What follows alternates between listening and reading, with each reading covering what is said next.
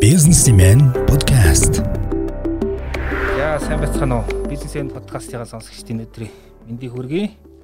За манай подкастын 89 дахь дугаар эхэлж байна. За өнөөдрийн дугаарт бид нар бас нэгэн сонирхолтой зочныг ураад байна. За энэ бол Mom Pellets компани захирал цаг одрах оролцож байна. Сайн байна та. Сайн байна уу? За энэ хүн бол одоо ямар онцлогтой хүн гэхээр одоо дэлхийд хоёрхан байдаг те. Одоо ноосоор бордоо хийдэг тийм үйлдвэрийн нэгийг Монголд байгуулсан ийм хүн за одоо Европын холбоороо ингээд тогтмол бүтээгдэхүүн экспортлж байгаа ийм инновацийг нэвтрүүлсэн ийм хүн байна. За тэгээд шууд ихний асуулт руу гарч тийм ээ. Аа за тэгэхээр ноосоор бордоо хийнэхээр яг одоо манай ихэнх сонсогч нэг сайн бууж ирэхгүй л байгаа хэл та. Тэгэхээр ноосон бордоо гэж яг юу хэлээд байгаа? Ер нь одоо энэ хүндрэлтний одоо үйлдвэрлэлд аж үйлдвэрлэлд нэвтэрсэн тэр түүхэн нэр нь юу вэ? Та эндээс яах ихлээрээч. За би энэ Монгол орны төвхийд ялангуяа хоньны ноос энтертэй бол өөрөө хуваараа бол мэрэгжлийн бус ч гэсэн хуваарийг сонирхож энэ малчтын үйлдвэрлэж байгаа жилийн жилд нөхөн сэргээгдэг ийм баг тэр үед үнгүй болж исэн ноосыг бол яаж одоо үнцэн төрөх үү яаж баялаг бүтээх үү гэдэг дээр бол их олон жил анхаарч ажилласан л та. А тэгээд дээр нь бол өөрөө би гадаад худалдааны одоо үндсэн мэрэгжилтэй хүний хувьд ямар ч хэсэн нэг за одоо бол тэтгэвртэй гарчихлаа да тий. Тэгтэл нэг амжаад нэг цааш нь энэ Монгол улс нэг дэлхийн зах зээл дээр шинэ бүтээгдэхүүн гаргаж болдго юм бол шинэ бүтээгдэхүүн экспортлох юмсан гэж бодоод энэ эрэл тайгуул дээр явсаар байгаа л тэгэл германууд бол энэ хоньны насан бордоо бол хийх талаар бол их олон жил судалсан. А судалж яхад нь ер нь баг эхэлж яхад нь бид энэ мэдээг авсан л да би. Тэгэл одоо германуудтай харьцаад тэгээ эн чинь яг одоо мөнгө төгрөг сайтай орнууд бол ийм инновацийн шин төрлийн одоо судалгаа шинжилгээ хийхэд бол эрдэмтэд оролцож байгаа ялангуяа санаа оноог нь гаргасан улсууд бол дээд зэрэгээр дэмжиж байгаа. Тэгээ одоо энэ Eco Innovation гэдэг Европын холбооны хүрээнд төсөл боловсруулад энийг санаачилсан хүн байдгийн тэр хүнтэй би танил байсан. Тэгэл ерөөсөө ер нь бид нар анханасаа танахтаа ер нь энэ бордоо гараач өгөөч ер нь хамтраад ингээд яваад аяа гэл одоо 14 оноос хойш компани байгуулаад эднэртэй хамтарч ижилсэн юм байгаа. Хамгийн гол энэ бордоо яагаад хийх болсон бэ гэхлээр ер нь бол сүүлийн үед бол энэ органик бордоо бол дотроо их олон л доо. Олон төрөл бий те. Тэгэл ихэвчлэн дандаа малын гаралтай хаягдл хаягдлаас бордоо хийгээд байгаа байхгүй одоо шогооны сангасч гэдэг юм уу те. Том том төвлөрсөн мал аж ахуй шувуу загас сөржүүлгийн өвгүүдээс гардаг лаг хог хаягдл материалыг ашиглаж органик бордоо хийжсэн а гэвчин нь болохоор олон жилийн судалгаагаар хийгээд үтсэн чи ер нь яг органиктай орж байгаа ч гэсэн за ямар ч байсан органик бордоо бол химийн бордооноос бол дээр гэдэг нь бол хүн болгон мэддэг. Хим бол хим. За тэгэхээр ингээд органик тариалтанд орно гэдэг ингээд энэ бордоор яваад тахлаар ерөөсөө малын гаралтай хаягдлыг чинь бас нөгөө тэр чинь одоо хаягдл учраас нөгөө ариутгал маш их эрчим хүч одоо өөр төрлийн юмнуудыг хэрглэж ижил гарахгүй болохгүй. А гарсан бордоо нь болохоор азотын хэмжээ багтай. Тэгээд эд нар чи хайгуул хийж хагаад тэгээ аливаа хайгуул гэдэг чинь бас нэг эрдэмтэд за ер нь энэгээр бордоо хийгээд ингээ шийдвэр гаргацдаг байхгүй юу. Дандаа тохиолдлоор. Тэгээд яг хөө ингээд нэг илүүдл манай малч ч гэсэндээ одоо ингээд ашиглахгүй байгаа ноос моос ялангуяа одоо ноос хэрэгсны дараа малын бууцсан дээр хашаа хороон дээр үлддэг өчнөө ноосны үлдгэдлийг чи ингээл зарим нь арга гэр шиг овоолж байгаа шатаачдаг хүртэл явдал бий. Тэгэхээр анх тэр хүний санаанд одоо тэр энэ нэг сэдсэн хүнийхэн санаанд бол яаж ирсэн гэхэлэр Югославч явж байгаа тэгээд нөгөө хулгайгаар улсад ноосныхаа илүүдлийг ой модон дотор хайчдаг байсан байна л да. Тэгсэн харин ой модон дотор хайсан чинь тэрэ хавьдана. дараа нэг сануусаргүй тэргээр өнгөрсөн чи ерөөсөө юм ургаад болдгоо гэнэ. Аха. Ингээд юу илээгээд ингээд судлаад ихэлсэн байгаа. Энд чи юм дандаа тохиолдлоор л. Тэгээ судлаад ирсэн чи харин ерөөсөө угаасаа бол хоньны ноосонд бол азот байдаг байхгүй юу? Тэгэхээр энэ азотыг одоо яаж нэгтруулад мэдээж ноос чигээр нь хэрэглүүл азотын хэмжээ нь бол хариу гэж явах юм байна. Тэгэхээр энийг яаж мундаг одоо өндөр азоттой болгох уу гэдэг тал дээр л ажилласан байхгүй. Тэгээ энэ энэ бол их олон жил болсон судалгааны ажил. А олон жил болдог нь хамгийн том юу нь бол энэ олон улсын одоо амьдралын тойргийн үнэлгээ гэж нэг юм байгаа юм. Тэр нь бол одоо энэ сүүлийн үед яригдж байгаа нөгөө агаарт одоо нөөц төрөгчин тий хийг одоо багс багсгах гал ингээл тэгэхээр л Германы эрдэмтд чи зэгцээр нь одоо иж бүрнээр нэг судалж эхэлсэн байхгүй юу. За технологи нь ямар байх юм? Олон технологийн горимуд бий. А дээр нь эрчим хүчээ яаж яах юм? Аноос угаах юм уу, угаахгүй юм уу? Гэл ингээл одоо барьцалдуулах бодис хэрэглэх хэрэглэхгүй юм уу? Тэгээ олон жил ордог нь тодорхой үр дүн гараад ирэнгүүт нөгөө газар тариаланда бордоо бол өөрөө нөгөө улирлын чанартай бүтээгдэхүүн. Тэгэхээр ганта их бороотой, зодтой, өвөл, задгаа, талбай, шилүү хөлөмж гэл ингээл тэгэл төрөл төрөл бүрлийн зэцэг хүнсний ногоон төр туршиж олон цаг өрсөн юм байлээ л дээ. Тэгээ яг бид нар энэ явж байгаа ийм юмнууд хийгээд эхэллээ гэхлээр нь бид нар бол ерөөсөө тэдэртэй хамтарч ажилласан. Хамтарч ажиллаад тэр одоо санал онлоо солилцох үндсэн үндэслэл нь юм бэ гэхлээр бол за ерөөсөө л ятгах ажил хийсэн. Тэгэхээр бол ятгах ажил аливаа хүнд ятгах ч юм уу өөрийгөө зөв ойлгуулахын тулд бол бас үндсэн судалгаа одоо үндслийг зөв тавьж өгөх хэрэгтэй л дээ. Тэгээ одоо тэд нартай ажиллаж хахад бол бидний гол урдаа барьж ярьж исэн ердөл түүх эдний нөөц чинь танах байхгүй. Хичнээн сайхан үйлдвэр гаргасан ч гэсэн одоо Герман бол нэг 1.8 сая хонтой шүү дээ. Манайх 30 сая хонтой. Тэгэхээр тэрнээс нь ахуулал ярьж байгаа байхгүй юу? Аха. Оо та нар ингээд ийм төвхийдтэй жиж энийг манахтаа л хамтрал одоо 90 40 байна да энэ төр гэд ингээд хэрвээ л энэ бордоо сайхан гарчих юм бол гэд.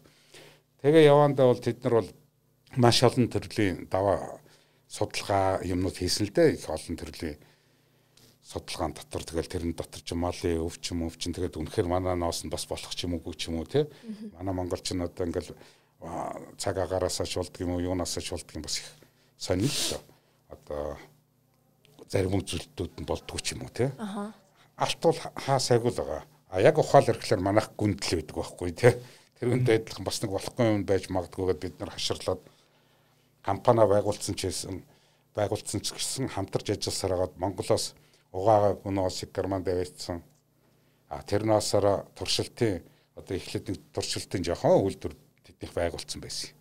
Тэгээ тэрэн дээр нь бол туршиж үтсэн.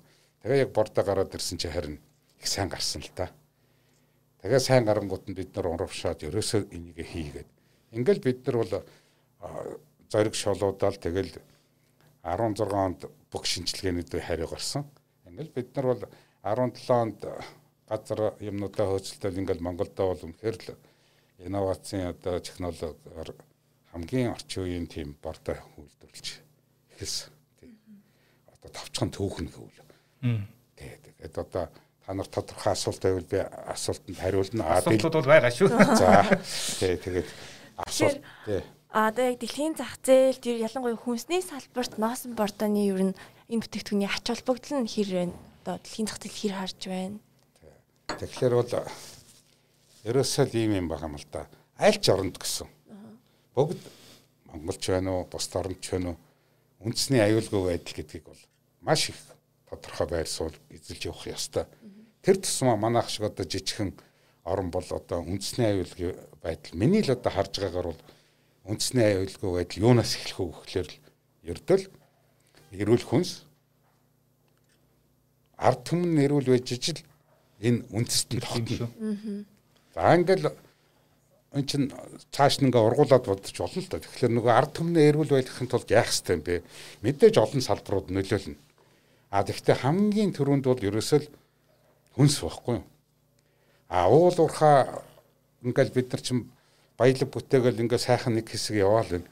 А эцсийн бүлэгт бол хүн төрлөختөн бол хүн гэдэг юу бол дандаа хүнсэл идэхээс биш тэр уул уурхаан бүтээгдэхүүнийг идэхгүй байхгүй тий. Тэр зис байна уу тэр алт байна уу ямар ч хэрэггүй. Тэгэхээр ерөөсөө энэ хүнсний бүтээгдэхүүн энэ улс үндэсний аюулгүй байдалтай шууд холбогдчихж байгаа болохоор ерөөсөө энэ бол одоо хамгийн зөв юм аа. Бид нар аливаа юмнуудыг ингээ үнэлэхдээ ингээ юу юу хэрэгтэй гэдэг олон хэрэгтэй зүйлийг ингээ жагсааж болно.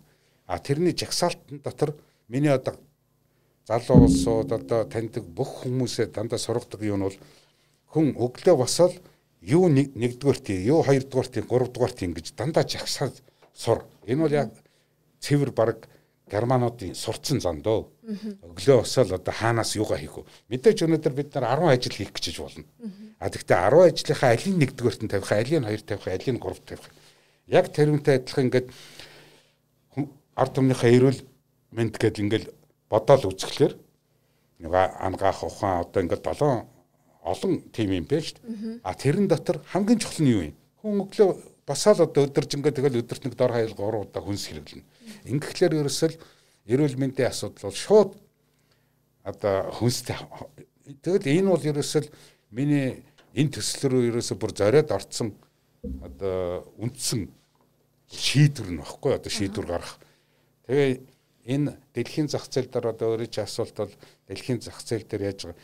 Мэдээж инновацийн технологиор одоо дэлхийн зах зээл дээр хоньны ноос одоо ингээд Google дээр ингээд үзэхэд бол хоньны ноос бордоо гэдэг энэ тэндэг одоо гарч эхэлж байна. Аа за. Тий. Австрид үйлдвэрлэж байгаа, Швейцард үйлдвэрлэж байгаа, Германд үйлдвэрлэж байгаа. Тэгэхдээ энэ дээр нэг том ялгаа байгаа. Америкч бий. Одоо сүүлийн үед бас хонь Малта одоо Шинэ Зеланд Австралч гэдэг юм ингээд бас дэлгэрээд байна. Дэлгэрж байгаа. Тэгээ Турк одоо Өрмийн Унгар гэл. А эднэртээ бид нар юугаар өрсөлдөж чадах вэ гэхлээр бол бас тэрийг бодно л доо. Одоо нэгэн бизнес хийж байгаа юм чи ирээдүйд яг нь эхний ээлжинд бол хөрөнгө оруулалт ингээд хийгдэн ямар ч аливаа бүтээгдэхүүн чинь одоо үйлдвэрлэл юм уу бизнес эхлэхэд бол мэдээж эхлээд дандаа хөрөнгө оруулалт яаж байгаа болохоор дандаа доошоо явна тий одоо ямар ч ашигтай үзүүлэлт байхгүй. А тэгээ үйлдвэрлэлд тэгэхээр айж мар ингээл дээшилсээр дээшилсээр байгаа л тэгэл одоо тодорхой төвшөнд бол борлуулалт ихсэл тэгжэт нөгөө өрсөлдөгч нар орж ирээл ингээл эн чин бизнесийн онлоороо бол хөгжиж эхэлнэ л дээ тэгэхээр бол бид нар бол за энэ хоньноос ингээд бордоо хийгээд ингээд эхлэхэд хаанаас эхлэх юм бэ? Туршилтаар эхлэх юм уу? Одоо шууд том руу норох юм уу? Тэгэхээр бол манай Монголд бол хамгийн тохиромжтой нь байсан ердөө зарим үйлдвэрчин бас их багаар хийвэл бас ашиг муутай шүү дээ. Төрөөс дэмжихгүй л болж гэдэг юм уу. А нөгөө мөнгөтэй орнууд бол Австри, Герман энэ чинь бол ерөөсөө л одоо энэ төслийг бол санхүүжүүлэхэд одоо Европын холбоо Германы холбогдох яамтууд нь одоо засгийн газар нь 50% 50% санхүүжүүлсэн байж байгаа. А 50% нь жижиг дунд үйлдвэрийг хөгжүүлэх хонд бас Европын холбоо ингээд дор нь ийм санаа гаргангууд тэр шин санааг нь аваад мөнгөний нөгөөл ингээд эрдэмтдээ үүрэг даалгаврыг бол хоршуулаад ингээд групп байгуулаад ингээд энийг гаргаад авцсан. А бидний хувьд бол ийм юм хийхлээр бол судалгааны ажилд бол мөнгө олоход айгүй хэцүү байдаг байхгүй. Тэгэхээр бол энэ их малтай одоо манайх чинь уламжлалт мал аж ахуйн орон Тэгэхээр энэ их баялаг түүхий дээр тэгээд ийм хэрэгтэй юм хийвэл хий гэж зориглол. Тэгэл анханасаа ерөөсөө л за энэ бол ойлгомжтой. Туршилтаар хийгээд 10 20 тоноор одоо яг Австри Швейцарын байдал бол тийм байна. Баг улс мөнгөний нөхцөн энийг үйлдвэрээ барьцсан. А тэгээ одоо үйлдвэрлэхээр нэг 8-аас нэг жилд 8-аас 10 тонн л үйлдвэрлэж штэ. За Герман бол одоо нэлээ томоор үзнэ гэдэгтээ түүхийд нь хүрэхгүй учраас нэг 20 тонн гаргаж ийнө гаргаж чадахгүй байна. Ийм болцсон. Шилэхгүй юм шүү дээ. Шалахгүй. А гэтэл бид нар бол томоор үзсэн. Нэгэн тал 30 сая хань малтай юм чинь бид нар тооцоо ихт одоо судалгаан дээр бол яг гарч лээсэн л да. Одоо манай Эрдэнтийн үйлдвэр гэхэд 9 мянган тонн дээцэгтээ одоо хоньны нас судалдаж авдаг байхгүй. А гэтэл нэг ойролцоогоор нэг 20% нь одоо ямар нэгэн шалтгаанаар чанараар голгодно. Одоо хар бор тасархаа инэ тэрэгэл ингээд чанараар ялгаад ингээд бас утас хийх гэж байгаа юм чи хевс хийх гэж байгаа юм чин тэгнэ. Тэгэн гутал тэндээс чинь гологдол ноос нь одоо 1800 тонн. Ингээл бодглохлоор за ер нь ойролцоогоор бид нар үйлдвэрийнхээ хүчин чадлыг тэгэд тооцоолж гаргасан юм. Тэгээ ерөөсөө за 2000 тонн гаргадаг үйлдвэр байна гэл. Тэгэл яг энэ энэ лөө орчихсон өнөөдрийн байдлаар одоо яг дэлхийн зах зээлтэй ноёлдуулаад ингээд ярих юм бол энэ зах зээл нөгөө эхлээд мэдээж нөгөө шинэ бүтээгдэхүүн зах зээл дээр гарна. А тэр Германд гарцсан гэдэг одоо мэдхгүй манай энэ Германтай холбогдгоогоор бид нар ийм ийм одоо төсөөлөлтөй байж байгаад энэ үйлдвэрийг барьсан бол бас ингэж борлогдоо чи үгүй ч үү. Ягаад гэвэл нөгөө Герман гэхлээр л одоо мэдээж те өгжилтэй долоорны эднэр юу ч ойлгохгүй хүн бол ядгатай герман штэ эн чин гэж бодох байхгүй. Тий. Тэгэхээр бид нар германуудтай ингээд яг ажилтсан болохоор ерөөсөө 2000 ингээд ерөөсөө бид нар маш эрчимтэй нөгөө өрдөнгүүд нь гарцсан учраас ерөөсөө манай энэ Монгол байгуулсан үйлдвэр бол өөр хаач байхгүй. Германд үйлдвэр нь бас өөр. Арай өөр. Яагаад өөр гэхээр эн чинь нөгөө яванда германууд чинь төслөө өгөхдөө ингэж байгаа байхгүй. За танах үйлдвэрлэл нь манай хаав. Тийм учраас танад наав хаав гэн тэ. А өөрөөсөө үйлдвэр өрөх гэсэн түүхийд баг та. Энд чинь бас цаана улс орны янз бүрийн одоо боддог юм байна. Тэгэхээр бид нэр тэрийг зөвшөөрсөн. Ингээд ноо хааг н аваад ингээ 2000 хүчин чадлын чадaltaй ийм үйлдвэрүүл оруулаад ирсэн. А тэгвэл бол хэдийгээр ингээд бүх ер нь бизнес хийхэд хэцүү л дээ. Гэхдээ хэцүүгээд хүн бизнес эхлэхдээ энэ орж байгаа бизнесийнхаа одоо хаана хүрэх вэ гэдгийг олон жилийн өмнөх нь олоод харсан байх хэрэгтэй. Тэрэндээ итгэх хэрэгтэй. Тэ? А өнөөдөр одоо цаг алдрах би ханьны нас бардаа үйлдвэрлэж ирэхдээ баг инээдтэй сонсогдно. Таньдаг улсад бол үгүй шал мэрэгжлийн бус те гадаад бодлоонд одоо дипломат албанд явж исэн хүн гинтхэн ингээд бүр ханьны насаар орцсон явдаг. Үгүй хүн ямар ч хүн Монголд их тийм олон улсад их байдаг юм байлээ. Ингээд нэг бодол төрдөг. А тэгвэл тэрэндээ энэ бизнес хизээ амжилтанд хүрэх үү гэхээр цагаар л орно. Төвчээрээр л амжилтанд хүрнэ. Тэгэхээр бол тэр төвчээр гэдэг чинь хаанаас гарах хэвтэй? Зүгээр л төвчээрлээд байхгүй шүү дээ. А тэгэхээр нөгөө ирээдүгөө олж харсан нөхцөлд нөгөө төвчээр гэдэг чинь автомат хүнд өөрт нь бий болдог байхгүй тий. Хэмжээ хязгаар ингээд миний вин дотор чи нэг пүрш вэ дээ тий. За энэ хүртэл сунна тий. Эннээс л хамаагүй сунохгүй шүү чи тий. Аа ингээд хэмжээ хязгааргүй бас биш Тэгээ ингээд яваад ингээд зорьсон юм явсаар явсаар хийсэн 6хан сарын дотор сайхан үйлдвэр ирсэн, цоошин үйлдвэр ирсэн. Одоо даваад орж бол манай үйлдвэр дээр тэр очиж байсан тий. Тий очиж ирсэн. Надаас сургалтчлага авч ирсэн. Тэгээд өөрөө чинь битсэн юунаас би дараа нь уншчихад одоо би тэрийг бол их олон газар иш болгож ярьдаг. За. Манай үйлдвэрийг ирж үзээд тэгээд нөгөө сурвалжлагаа эхлэхдээ хямдхан авсан тэ одоо юутай чи мэдэхгүй сонгоно хогны сав руу хийлээ. Аха. Аха. Энэ маань юу хэлээд байна вэ гэхээр зүгээр мөнгөөр авсан юм хайж байгаа да биш ээ. Энэ бидний хийгээд байгаа юунд хүрэх гээд байна юу яаж нөө энийг ойлгож байгаа байхгүй. Яг гэвэл бид нар ерөөсөө ийм эрүүл органик а тэгэл энэ 3 сая хүн амыг бол бүр дээд зэрэгээр одоо өөрсдийнхөө хүнсний ногоогоор хангаж энэ зорилго нь энд хүрн хизээ нэгэн цагт. Одоо ч гэсэн яриад байгаа шүү дээ баг импортоор авдаг одоо хүнсний ногоогоо болон 100% дотоодоос юу юм гэдэг. А тэгвэл энэ бол санаа. Хаанаас эхлэх үү гэдэг чинь бас үндсэлтэй байх хэрэгтэй байхгүй. Тэгэхгүй одоо бэлтгэл нь байхгүй ээжэж тэгээд одоо хорчхол тэгээ. Одоо өнгөрсөн өвлөрл бид нар харлаа шүү дээ. Одоо улсууд гадуур яриад байна шүү дээ. Гэхдээ нөгөө ковид гэл хараа цэрэнд орсон чинь нөгөө дотоодод тариад ирсэн нөгөө ногоон могон бүгд байхгүй болсон. Тэ? Эн чинь ингээл нийтлэг асуудал болчихлоо. Тэгэхээр эн чинь тодорхой хэмжээнд өөрсдөө тарьж байна. Тодорхой хэмжээнд бид нар яг хамааралтай байгаа байхгүй. А тэгвэл энийг зөв зохион байгуулад үнэхээр ингээд төрн ч бүх ард түмэн ч юм уу хэрэглэгчд нь бүгд ойлгоод ингээд нэг санаагаар явах юм бол манай үйлдвэрийн хүчин чадал бол хөргөчгүй бараг. Тийм болж байгаа байхгүй. Тэгэхээр энэ талбараа бэлдгээгээр зүгээр 20 гэдэг бол худлаа. А тэгэл одоо нөгөө зах зээлийн хуулиар бол чанараар л өрсөлдөн. чанараар л чанартай юм хийгээл тэгэл одоо нөгөө төвчээрээ гаргана шүү дээ. Төвчээр гэж миний яриад байдаг чинь тэрнтэйгээ холбоотой байхгүй. Тэгэхээр тэр ирээдүйд нь л итгэж байна. Аа тэгэд энэ ирээдүргөө хурж байгаа нь одоо ингээл ковид тэгээ яг ингээд германы технологи германы эрдэмтдийн судлаа тогтооцсон үр дүнтэй.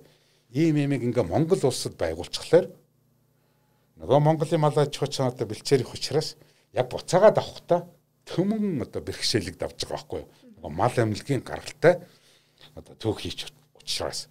Манахаас одоо бүүн өвчин орчих юм баг тэгээд түрүүний хэлдгэр манай үйлдвэр өөр үйлдвэрээ гэдэг нь нөгөө германы эрдэмтэд чинь бид нар яг үйлдвэрээ барих гэдэг одоо ингээд баг хэлцээрээ машин тоног төхөөрөмжөг ирээлэх гэдэг ингэж идэл нэг асуудал гарч байгаа байхгүй. Тэр нь юу гэхэлээ бидний туршаад герман давичаад хийлгцэн бордоо тодорхой тэд нар ч их нарийн одоо манай наасаар хийцэн бордог тодорхой чийгэнд олон хоног ингээ байлгаж идсэн байхгүй. Ингээд ирэнгууд аа нөгөө нэг одоо алдартай 2 3 хаан төрлийн бактери бийл тий. Одоо салмонелл гэдэг юм уу, коли бактерич гэдэг юм уу тий. Энэ бол эргээд үүсэх магадлал өндөртэй юм байна. А үүссэн бол биш. Тэгэнгүүт нөгөөдөл чи нөгөө импортын асуудал эргэж байгаа болохоор айн болохгүй. Ингээл дахиад бид нар чинь бараг 6 сар хойшилсан байхгүй. Яагаад вэ гэхээр нөгөө технологи өөрчилж ийсэн. Өөрөөр хэлбэл манайх өөрийн гэсэн нав хавтай л үйлдвэр байхгүй? Баталгаатай одоо юу вэ? Тэгээд яг тэнд туршаад технологи шин туршиж бид нар авахаас өмнө те. За та нарын ингээд эрдэмтдийн гаргаад өгдөг юм байж энэ бактери бактери нэнгүүл баталгаатай устгах гэдэг. Тэгээд туршаад үзэнгүүд шууд премиум quality гэдэг те дээд зэрэгэлд орсон баггүй. За энэ бол одоо ингээд импортлоход бол асуудал юм байна. Хүмүүс бактери шорох нөхгүй. Нөхгүй болгочихлоо. Тэгээ найдвартай алчихлаа. Устгахчлаа. Тэгэл бид нар зориглол одоо энэ үйлдвэрг барьсан. Тэгээд одоо яг зах зээлтэй чинь уялдуулаад ирэх юм бол энэ Европын холбоо руу малын гаралтай төөх хийдэр. Тэгээд цоо шин бүтээгдэхүүн одоо хил гайл дээр энэ тэнтгүү проблем үүсэн шүү дээ. Яг тэгвэл яг л нөгөө үгүй хоньны наасаа бордоо гэж юу яриад байгаа юм. Би бүр Литвагийн хил дээр манай бараа очичхад нөгөө Европын холбооны анхны хил байхгүй. Тэрэн дээр чи одоо нөгөө мал эмнэлгийн бүх оруулах одоо зөвшөөрлийг бүрдүүлдэг. Тэгэд яах чи би бүр тэр хүнтэй хэрэлдээд бүр сүүлдээ бүр нөгөө орсоор ярьдаг толдоо нөгөө тэгтээ чи бүр хамаагүй яриад ихсэн хэрнээс манай бараг буцаацсан шүү дээ. Оруулаагүй нэг удаа. А тэр нь юу байна вэ гэхээр ердөл нөгөө бүтээгдэхүүн мэдэхгүй байхгүй юу. Тэгээ энэ холоос чинь би уцаар ярьж байгаа шүү дээ ингээд наа чин тэгэхээр нөгөө хүн чинь намайг загнаад байгаа байхгүй юу. Бордоо бол бордоо, ноос бол ноос. Ноосор бол аимс цамцтай юм юм. Бордоо ийм хүндрэлтэй асуудал өөрчлө давлаа шүү дээ бид нар. А тэгээд хамгийн сайхан одоо хүн хийж байгаа бизнес юмдаа ингээд бидний хамгийн том зорилго бол алдагдал бол хамаагүй. Өнөөдөр бид нар экспорт хийх хэрэгтэй. А тэгээд эн чинь айгүй олон сөрөг нөлөөнүүд бий л дээ. Одоо бид нарыг дөнгөж үйлдвэрээ барайл дуусангууд нөгөө түүхэн идэх нь үн савлаал. Нөгөө тооцоон дээр нэг 500 төгрөгөөр килограммын 1000 төгрөгөөр дээтэл нь авна гэдэг тооцоо идэл нөгөө яг бид нар үйлдвэр ашиглалтанд өгөнгүүд нөгөө ноосных нь нүн савлал 2000 3000 4000 гэл тий ингээл явчихж байгаа байхгүй. А тэгэхээр бол эдийн засгийн талаас харахаар бол алдагдaltaй хүн бол баг бууж өгөө за болий тий ингээд шатхаа байлээ. Энэ бизнес гэдэг ингээд. Үгүй бизнес хийж байгаа улсууд бол нөгөө төрөний төвчээр гэдэг чинь яг л тэр байхгүй. Ирээдүгөө л харж явал тэрийг одоо ингээл туулаад алдагдал байвал алдагдлаа баланстаа аваад явна. Ингээл зүтгэхөөсөөр арга байхгүй. Ингээд бид нар зүтгэсээр байгаа л эхний ээлжинд одоо Монгол улс анх удаа инновацийн технологиор хийсэн цоо шин бүтээгдэхүүн хоньны носон органик бордоо гэдэг нэрээр дэлхийн зах зээл дээр гарчихлаа шүү дээ. Аа. Нөгөө битээр ярилцлага хийж байхад бид нар эхлэлийн чанартай байсан. Өнөөдөр бид нар экспорт хийцэн. Анхныхаа экспортыг хийхэд гоё байгаа байхгүй тэр чинь хүн хийж байгаа юмнасаа таашаал. Тэгээ өшөө герман руу гаргацсан. Аа. За тэгсэн 12 сард гаргасан. Тэгэхэд 2хан сарын дараа бараа нөгөө дуусаал. 19 оны 12 сард тий. Тий 12 сарын 12 сард анхныхаа экспортыг хийлээ л дээ. Тэгэл одоо эн чинь яг хөө мэдээж телевиз юмар бол олон нийтэд бол нэг зарлагдаагүй. А тэгвэл манай компани хувьд ч байна уу тэр байтха зүгээр юм ойлгодог хүнд А манайхыг хариуцсан яам салбар те одоо ингээл шинэ бүтээгдэхүүн экспортлно экспортыг дэмжин нэмжин гэл их олон юм ярьдаг ш. Тэгэхээр тэдэн байна ийм мэдээлэл авчихад би ингээд өөрийнхөө юм рекламадад яриа суух биш те. Тэдэн байр уг нь анхаарал тавиад те. Хүүшээ Монгол улс чинь те. Ингээд цоо шинэ бүтээгдэхүүн дэлхийн зах зээл дээр гаргачихлаа штэ гэж ярих хэрэгтэй байхгүй юу? Өөрөөр хэлбэл босод оронд бол айгүй тийм юмда саргаг байдаг байхгүй юу? Эн чинь нөгөө экспортыг одоо үндсэлтэйгээр ингээд хөгж явах бус толсуудад уран олох эн чинь нөгөө бодлого нь юм байхгүй. А мань бол би баярлж байгаа болохоос биш те.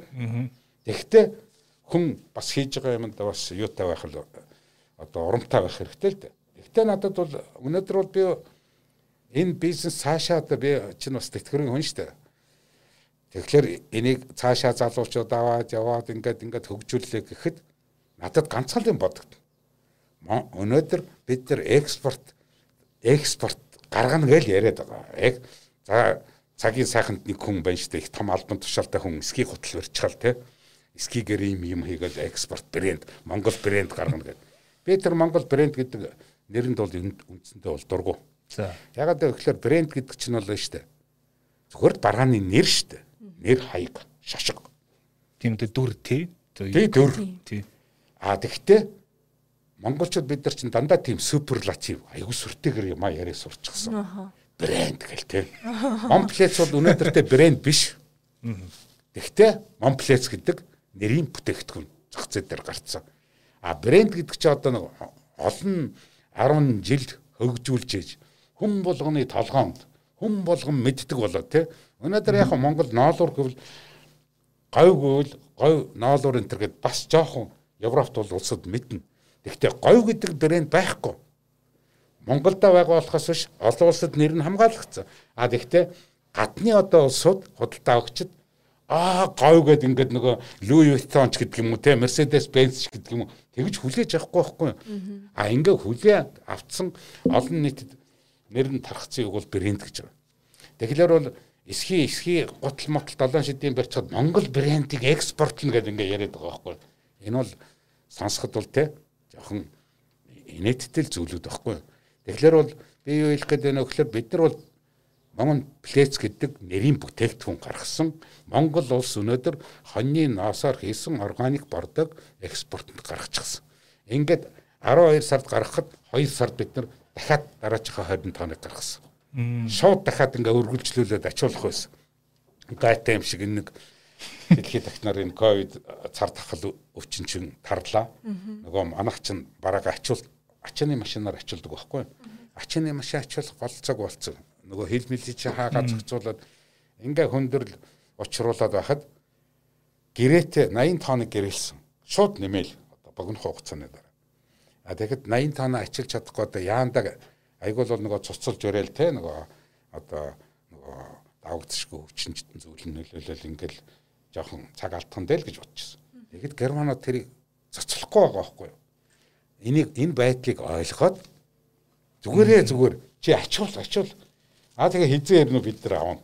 За за. Тэгээ ингээд бид нар байна штэ. Ийм хүнд одоо пандеми одоо цар тахал үүссэн нөхцөлд бид нар 80 тоныг ачилчихлаа штэ. Дахиад. Одоо зам явж байна те. За. Тэ. Тэгээ одоо төрөчхөн өцгтөр миний авсан мэдээгээр Польши хил рүү 40 тонн орж байна. 40 тонн замж явж байна. А гэтэл өнөөдөр байна штэ. Ширээн дээр Германы хоёр дахь худалдаа авагч 3 дахь худалдаа авахчаас захиал гарцсан. Тий. Нэг удаа 400 тонн, нөгөөх нь 650 тонн. Гэхдээ ингэхлээр байна дээ. Зүгээр зүгээр статистик талаас нь харах юм бол тий 20 тонн гэдэг чинь дахиад 20-ыг очлно гэдэг шууд хоёр дахин ингээл тий 80 тонн гэдэг чинь дөрөв дахин нэмэгдэж байна тий. Одоо хэд дахин нэмэгдэх гээд байгаа юм бэ гэдэг тий. Аха. Ингээд ийм шанс нь бол байна. А зовлон тоочих юм бол бизнес хийж байгаа хүнд бол өчнөө зовлон байна л дээ Одоо бид нар 80 тонн ачаалах гэж манай бараа одоо Оросын нутагтаар 60 хоног явлаа шүү дээ. 60 хоног. Тэгэл контейнерт үйлдвэр дээрээс ачуулаад энэ Улаанбаатарын төмөр замд хүлээлгэж өгөөд одоо ингээд Оросууд ганц төмөр замтай болохоор тий Оросууд нөгөө вагоноо тавьж өгөхгүй. Тэгэл хүлээлгээл вагон тавих гэж байгаа юм боо мэд. Ингэсээр хагаад Монголда баг одоо сар гаруй хугацаа өөрөөр л 20 5 хоног. За 20 20-20-аас 25 хоногт очдөг бараа бүтэн сар 30 хоног нь Монголд хөвчих байгаа байхгүй. Тэгж чинь тэгэхээр ингээд зовлон бэрхшээл бол их байна л да. Тийм тийм. Тэгэхээр ноосн бордоо хэрэг зүгээр одоо яг тэр за одоо эрдсийн бордоо энэ төр бол одоо яг хөрсөн дараад ямар үйлчлэл үзүүлдэг нь бид нар тодорхой төсөөлтэй шүү дээ. А ноос маань одоо яг ямар хэлбэрээр тэр хөрсөөр ороод яаж бордоод нэг гэдгийг зүгээр манай сонсогч тайлбарлаад өгвөл. Тий. Энэ хоньны ноосн бордоо үнийг ярихлаар их олон газар үнэтэй байна гэдээ ингэж ярьдаг эхэлдэг. Тэгэхээр би бол үнээс нь ярих дургу. Аливаа ямиг чанарыг мэджиж үн ярьдаг болохоос биш те. Онцлог давуу талуудын тэгжэж харьцуулахаас биш те. Зүгээр нэг химийн бордооч гэдэг юм бол эсвэл шууны сонгостой ч юм уу харьцуулчих юм бол шал өөр. Тэгэхээр манай энэ инновацийн гэж яриад байдаг нь энэ чих олон давуу тал байгаа. Нэгдүгээрт одоо азот кайл ургамалд хамгийн хэрэгтэй. Ерөөсөө ноос өөрөө кератин гэж бодистой байдаг. Кератин гэдэг чинь одоо ургамлыг ургуулдаг тий. Кайл нь одоо тэр ногоо ангийн нөгөө масыг одоо нэмэгдүүлж өгдөг ч гэдэг юм. Ингээд одоо шинжлэх ухааны талаас нь ярил их олон юм ярьж болно. А тэгтээ бол ерөөсөө л үндсэн хэдэн үзүүлэлтүүд. Нэгдүгürt бол ерөөсөө л 100% хоньны насаар үйлдвэрлэдэг. Тэгэхээр л одоо малччин өөртөл хоньны насаар гэнгүүт бид нар чинь бууц мууцтай хойлоод өгөх гээд. Болохгүй. Аа. Манай машиныг л тийм тий шарамаараа байж болохгүй. Тэгэхээр 100% ноосноос гаргаж авч байна. Хоёрдугаарт ерөөсөө нөхөн сэргээгдэг. Жил болгон л гараал идэг бүтээгдэг. За ингээд. Гуравдугаарт нь бол бид нар хуурай үйлдвэрлэлийн процесстэй өөрөөр хэлбэл байгаль орчинд хамгийн оо хоргоо ийм технологиор үйлдвэрлэл явуулж байгаа байхгүй. Тэр нь юу гэж юм гэвэл бид нар үйлдвэрлэхдээ бол ерөөсөө ус чиргэлдэх юм манай үйлдвэр. А ямар нэгэн одоо нэмэлт хольц хэрэглэхгүй химийн ч юм уу аль зөвхөн ноосыг барьцалдуулах ч юм уу тийм туслах материал хэрэглэхгүй. За 3 дугаарт бүр ямар ч бордортой харьцуулшгүй нэг чухал үзүүлэлт нь ноос угаасаа өөрөөсөө угаасаа ноос гэдэг түүхийд. Аа. Одоо бид нар ноос цамц өмссөн байгаад хөлөрөхөд байна шүү дээ. Хөлсөй чинь ноос нь шингээж идэг байхгүй. Тэрүүнтэй адилхан энийг бид нар ингээд ийм юунд оруулаад өгөхлөөр Одоо сүүлийн үед бас ноосоор барилгын толгойлохын материал энэ гээд хийгээд байгаа. Энийн чинь үндсэн үзүүлэлт нь юм аа гэхлээр л ус шингээд чаддаг чадвартай байхгүй юу? Өөрөөр хэлбэл 1 кг ноосон бордоо 3 литр 500 г ус хийчихэд нэг ширхэгч усыг доош нь туслахгүй. Өөрөө ингээд өөртөө шингээгээд авчихна. Тэгэл ингээд аажмаар хөвсөйн. Тэгэхээр манайх шиг одоо ингээд ус дутагддаг ч гэдэг юм уу тэгээ бороо баг ордог ч гэдэг юм уу ийм оронд бол одоо нэг удаа бороо асах дээ ингээд асахад бол хөрсөн шингэн мэд а тэгтээ нөгөө бортцсон байхад нөгөө ноосон бордоо чинь 3.5 дахин илүү усаа ингээд өөртөө аваад тэгээд хэрэгтэй одоо усгүй болоод ирэхэд өөрийнхөө чигийг ингээл ургамал руу үндэс рүү өгч идэг ийм бас нэг онцлог байна дээр нь нөгөө чинь задарж байгаа юм болохоор хөрсөнд ороод задарж байгаа юм болохоор хөрсөө сэвсэл гэж хөвсөл гэж өгдөг. Инглээ нөгөө хөвс үндсийн сайхан сэрэгжүүлээ. Агарын солилцоо тий. Агарын солилцоо одоо юу гэдгийг тэгэл а тэгэнгүүтээ нөгөө ноос юм болохоор жоохон үнэр гаргана. Тэгэхээр нөгөө нэг хорхоо шавж их бас хөөн. Аа зөв зөв. Ингээл эн чин ийм ийм даваа талын тэгэд нөгөө айчмар задардаг учраас жилд нэг л удаа хэрэглэнэ. Одоо химийн бордоо бол өөр шүү дээ. Азотын юм уу, кадийн бордооч гэдэг юм уу те. Зацчихна юм яа чин тэг өнөөдөр манай чин тэнгэр их сайхан өөрчлөгдөж байгаа шүү дээ. Одоо тэр тусмаас үйл үед бүр их өөрчлөгдөж байгаа. Тэгэхээр аа өнөөдөр тэнгэр сайхан байна гэж бүх талбайгаа азотын бардгаар бардал хийчихье гэж бодъё л да. Тэгэхэд гинтхэн ширүүн устаа бороо орё. Тэгэнгүүт л нөгөө азотын бардаа чинь урсаал хөрсөн улам одоо химийн бардаа босод бордоонууд чинь хөрсөн улам муутгах нь ингээд юм А нөгөө хоньны нас юу чи ургамал хүлээж авахгүй л тэрийг гаргадаг л байхгүй өөртөө барьцдаг. Одоо их ухаалаг процесс явагдаад байна шүү дээ тий. Тэгэхээр нөгөө ургамал гэдэг чинь бас хүнтэй адилхан юм байна шүү дээ. Бид нар чи өглөө усаал өглөөний цай өдрийн хоол тий. Тэгэл орон цайгаа уудаг. Тэр үнтэй адилхан одоо ургамал аа надад надад жоохон азат хэрэгтэй байна гэхлээр нөгөөх нь өхнө шүү дээ. Азат цадчихлаа гэвэл нөгөөх нь буцаад ялгаруулахгүй ингээл хөрсөндөө ингээл барьчихна Гэтэл ийм ийм онцгой үйлчлэл гэдэг. Тэгэхээр ийм бүтээгдэхүүн чинь бас харьцуулбал тэгэл үнэтэл байж таараа шүү дээ. Яхад бол түүхийд нөр үзүүлэлтүүд нөр. Тэгэхээр энэ нарийн үзүүлэлтүүдийг их сайн мэдэх хэрэгтэй. Бид нар нөгөө өөрсдийнхөө вебсайтыг өөрчлөөд одоо энэ бүх нарийн мэдээллүүдийг сайн оруулж байгаа. Ааха. За тэгэхээр тасаа яг нөгөө германчуудтай ажилласан гэ тэндээс би бас нэг зүйл тодруулмаар санагдлаа л да. Ер нь гадныхантай ажиллахад тэр дундаа германтууд германчуудтай ажиллахад та яг одоо холбоо тогтоох бүтээгдэхүүнээ нийлүүлэх гээл бүх үе шатанд ер нь ямар одоо асуудал тулгарсан тэгээ тэндээс одоо олж авсан хамгийн том сургамж ч гэдэг юм эсвэл тэднээс сурсан зүйл юу вэ? Ерөөсөө ийм л дээ. Ер нь монголчууд бид нар гадны одоо бизнес хийж байгаа улсад манайх тэр тусмаа монгол шиг орн бол гадаад дотоодын харилцааг хөгжүүлэхгүй бол хөгжихгүй шүү дээ. Тэгэхээр бол гадны тэр тусмаа герман улсуудтай хилцээ яриа хийхэд эндээ биш үү. Үнэхээр одоо тууштай байх хэрэгтэй байхгүй юу? Тэгээд өөрсдийнхөө хүн л юм чинь зөв тайлбаруудаа гаргаж ирвэл ямар ч хүн ойлгоно хятад нь ч байна уу тэр хин ч байна. А үндэстэн үндсэн онцлог зангуул бий. Зарим нь хэлцээрээ ард худлаа ярина инээн те. Гэхдээ гадаад тодтолтой гэж би өөрөө мэрэгжлийн хүний хувьд бол нэг л одоо сурсан дүрм бий. Гадаад тодтолтой гэдэг чинь ерөөсөл үндсэн 2 3 хаан зүйл байдаг. Нэг нь янз бүрийн үйлдвэрлэл гаднаас авсан нь хямдах уу үйлдвэрлсэн нь хямдах. Энэ бол нэгдүгээр үндслэн. Хоёрдугаар гадаад тодтолтой нэг гэрээ хийнэ гэдэг чинь тэр гэрээг вэ штэ. Зүгээр өөрөөсөө тэр гэрээнүү чи хийчихгүй учраас бас л хүн хоёр ширээний ард хоёр тал суугаал ингээд хилцээ хийнэ. Ингээд хилцээ хийхэд нөгөөх нь ч гэсэн би илүүгээр зарандаа гэд ингээд тэгтээ хармандаа ингээд дандаа цапастай байдаг байхгүй. Гоо нөхцлөттэй. А би бол бас нөгөө талд нь сууж байгаа болохоор аль болохоор хямдхан авандаа гэд бас хармандаа цапастай байгаа. Үнэ яаж буулгах вэ? Нөгөөдөл чи аль болохоор хямдхан авахгүй би яаж аль болохоор нэг центр ч гэсэн илүү зарах уу гэд. Энэ бол таагцгна. А тэгтээ жинхэнэ нөгөө стратеги одоо ингээд хүн тактика боловсруулах нь тэгээ стратеги чи одоо хүрх чиглэл чинь баггүй. Тэгэлэр тэрэндээ бол энийгээ чи дараа нь 2 доллар гэдэг ингээд суугаад иж болохгүй шүү дээ. Нөгөөх нь үгүй би 150-аар авъя гэхээр 2 гэдэг ингээд гөрийгээд иж болохгүй.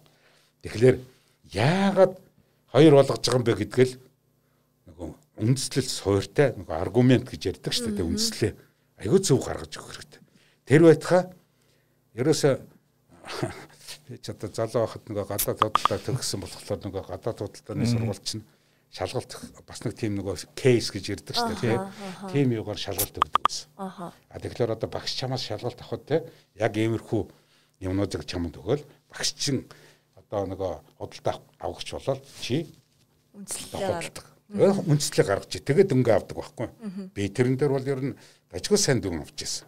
Яагаад авч ирсэн гэхлээр ерөөсөл тэр психолог л да бас энэ худалдаа 8 гэдэг чинь.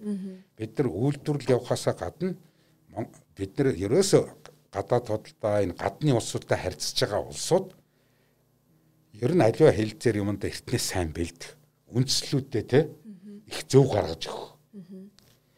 Тэгэд дээр нь ерөөсөл маш их мэдээлэлтэй л байх хэрэгтэй байхгүй юу? Тэ мэдээлэл энэ байж чи хүнийг ятгахаас биш зүгээр л одоо нэг тоо хэлчихэд ингээд тэгээд яагаад гээл асуултаа хотон тий тайлбарлаж чадахгүй бол тэгэл чи энэ бол амжилтгүй болно гэсэн үг. Тэглэр бол германуудтай ярьж байгаа зөндөө бэрхшээл байгаа шүү дээ. Тэр байтха шууд зарим нь бол хэлж ирсэн. Үгүй ээ одоо тантай бол хэлцээр хийхгүй. Яагаад хийхгүй гэхээр манай эн чинь нөгөө төрөөс Европын холбооноос санхүүжилсэн төсөл. Тэгэхээр төрөөс санхүүжүүлсэн юм хамаагүй л бас нав хав юмаа шилжүүлэхгүй шүү дээ. Тэ? Манайхтай адилхан одоо зарим тохиолдолд одоо улсын мөнгөөр хайгуул хийчихэд тэ дараа нэг бэлэн болонгууд нь хувийн компанид шууд шилжүүлчих ч юм уу ийм тохиолдлууд гардаг шүү дээ зүгээр. Тэгэхээр яг ийм биш байхгүй.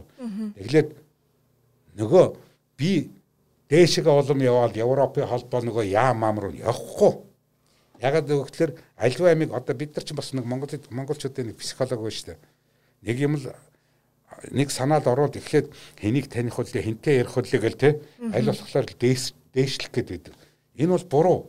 Яг гэвэл яг л нөгөө анх санаачилсан тэр хүнийг тэр эрдэмт тэднийг уяртал нь одоо монголоор бол одоо нөгөө уяртал нь ярих хэрэгтэй байхгүй. Аха. Тэгээд тэд нар ч оо нэрээ тийм. Гэхдээ эднэртэй хамтрахгүй бол болохгүй юм байна гэдэг сэтгэлдлийг төрүүлж өгч чадах хэрэгтэй байхгүй. Яг тэр маягаар одоо энэ энэ чинь биднэрт бол уучраагүй бэрхшээл бол байхгүй шүү дээ. А гэхдээ тэр олон бэрхшээлүүдийг өөр чинь явал бидний яриа хөрөхгүй. А гэхдээ бэрхшээл бол би аргумент үндслээ маш зөв тавьж. Тэгэд нөгөө хүн чинь ингээ бодно шүү дээ. Нэрээ өөрөөр хэлбэл а дээр нь бол психологч байх хэрэгтэй. Бизнест байгаа хүн.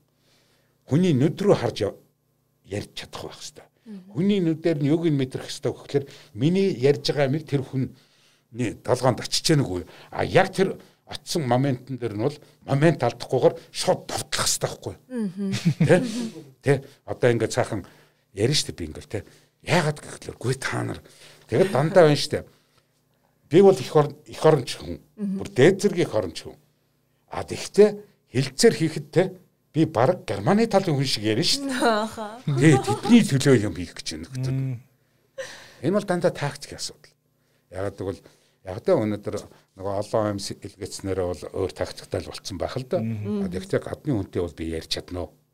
А манайхан ч бол нөгөө сураагүй ч юм уу гэхээр хилцэрт орол тий.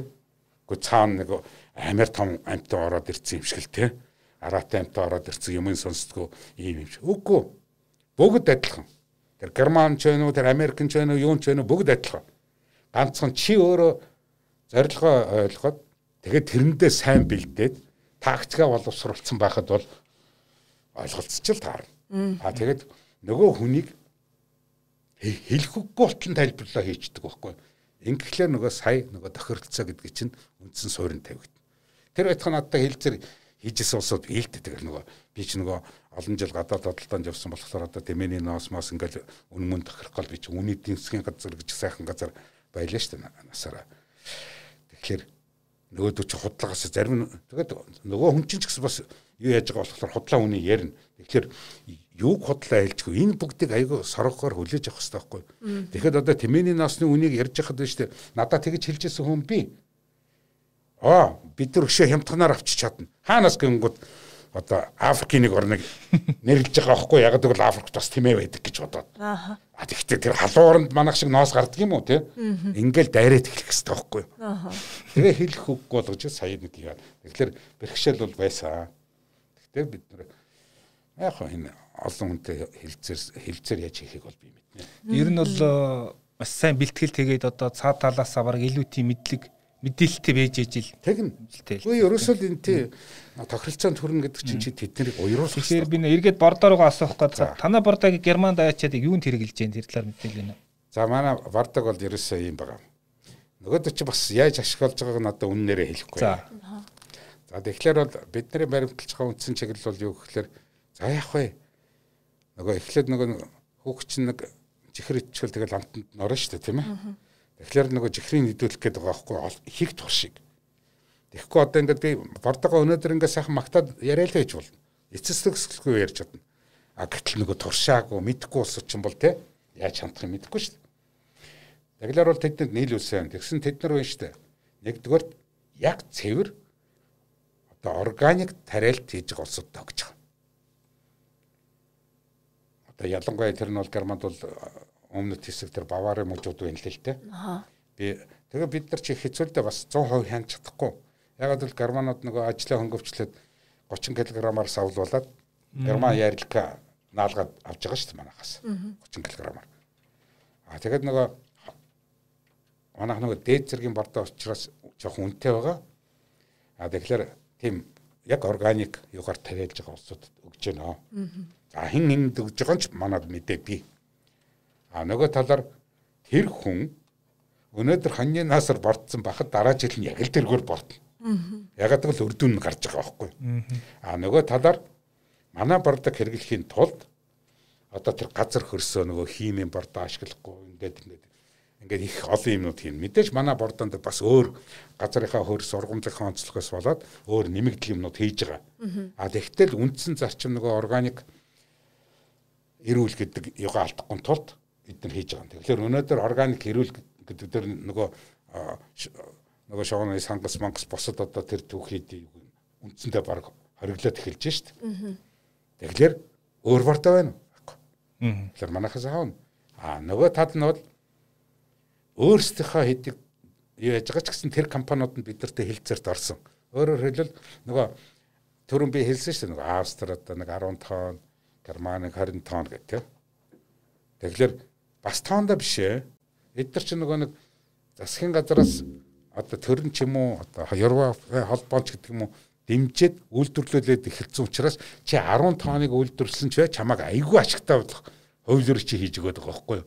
Өөрөөр хэлбэл тэд нэр үнэтэй а үнэтэйг нөгөөдөл чинь аваад жижиглээд 850-аар одоо энэ одоо ялангуяа хавар одоо бол дэлгүүрүүдээр фиг болж эхэлж байгаа тийм яг гэвэл нөгөө хуваарэ цэцэг ногоо тарьж байгаа улс чинь бид нар ч гэсэн одоо дотоодынхаа дэлгүүрүүд тавьж эхэлж байгаа шүү дээ. Соёолж тий соёолчтой гэрээлтэй бид нар саруул төвтэй гэрээлтэй тий ард шопор бид нэр яг хоо зах зээл нь бол жижигхэн. Заримдаа бол миний хувьд одоо яг энэ компаниг одоо ингээд энэ үйлдвэрийг аваад явж байгаагийн хувьд ингээл зовоол байдаг. 1 кг-аар улсуудаас авлуулаад тэ хөргөж өгөл. Манай тэг зовж яхаар германд нэг удаа 20 тонн гаргах чи 20 мянган кг шүү дээ. А бид нар энэ зунжингаа энэ дэлгүүрүүдэд зараад тэгтээ өнөөдөр бол та улсад мэдсэн байна. Аа за. Манай Монгол жоохон туршигдж байна. Ингээ явж исэн. Яг одоо нэг нэг одоо хүнд асуудал нь бол манай бордо тэр тэргүй үнэтэй болохоор дэлгүүрээр дамжчихлаар те дахиад нэмэгдчихэж шүү 30 40 хувиар те. Өөрөөр хэлбэл мэдээж дэлгүүр ашиг болж байгаа болохоор тэр дэлгүүрүүдийн л одоо өөрсдийнх нь юу бах. А болдог бол баг дэмжээ те хамтхан ингээд хэрэглээг нь нэмжих хэрэгтэй байхгүй. Тэгэхээр Германд бол яаж вэ гэхээр 850 грамм нь савлагдаад одоо манахаас муу одоо тэр нь стандарт чанар их. Манайх ч нөгөө гаднаас ирж байгаа учраас премиум болгосон тий. А тэгэхэд 850 г 5 евро 99. Өөрөөр хэлбэл 1 кг 7 евро.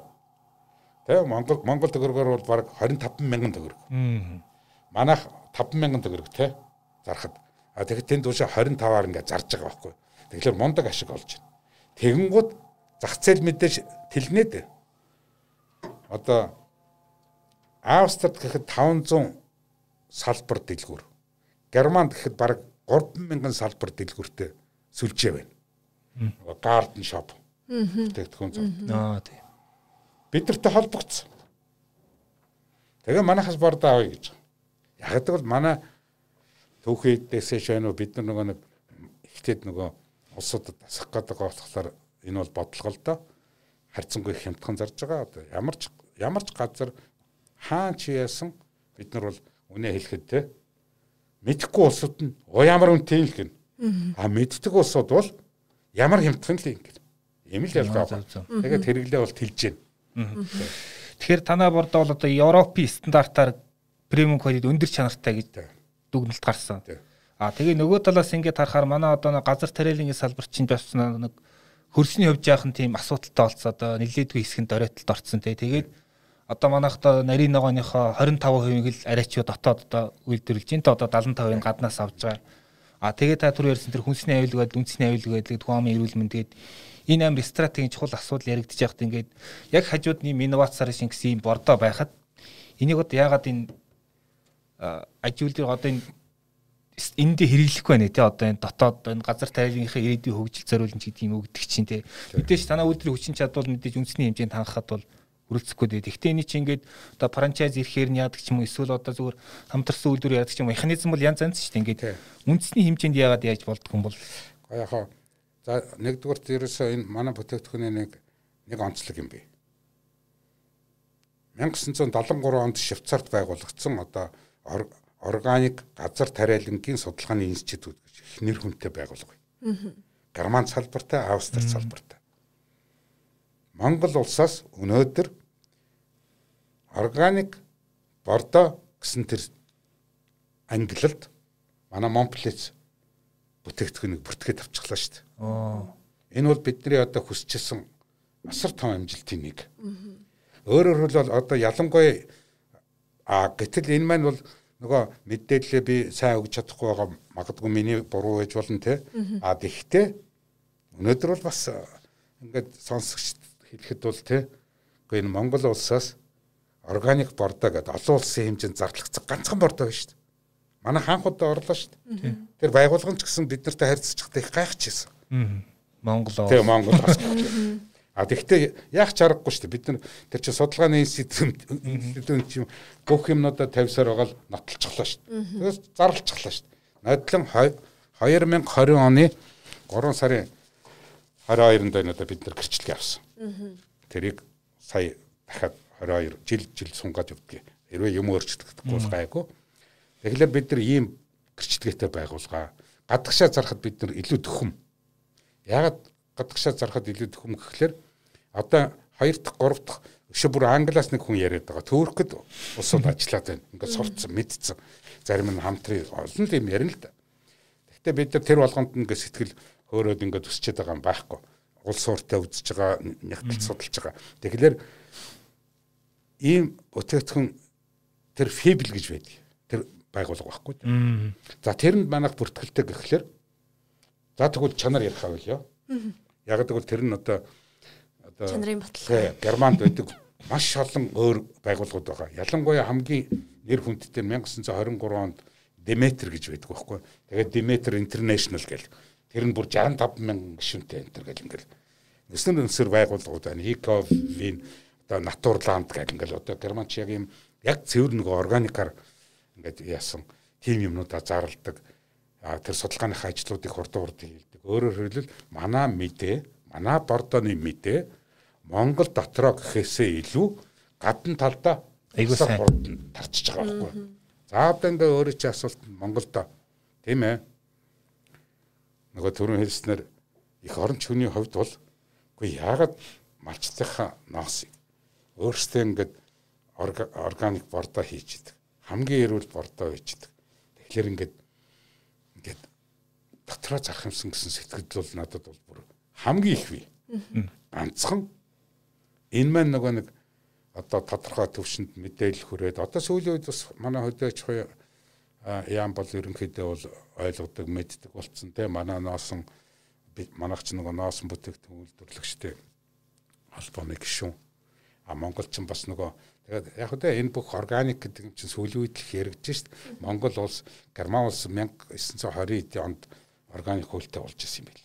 Манайх ч 2016 онд л органик хүнсний хуультай боллоо шүү дээ. Тэгэхээр бид мэдээж энэ хуулийг үнэхээр ингээд хэрэгжүүлэх гэвэл манай компани оруулах хувь нэмэр бол асар их. А тэгэхээр энийг сайхан ингээд гэхдээ ийм л дээ би юм болгоныг бас нэг төрөөс нэг уяад байдгүй. Зүгээр л мэдээлэл маань тараал улсууд маань айж ухнаар ингээд цаг нь ирнэ л гэж бодоод байгаа байхгүй.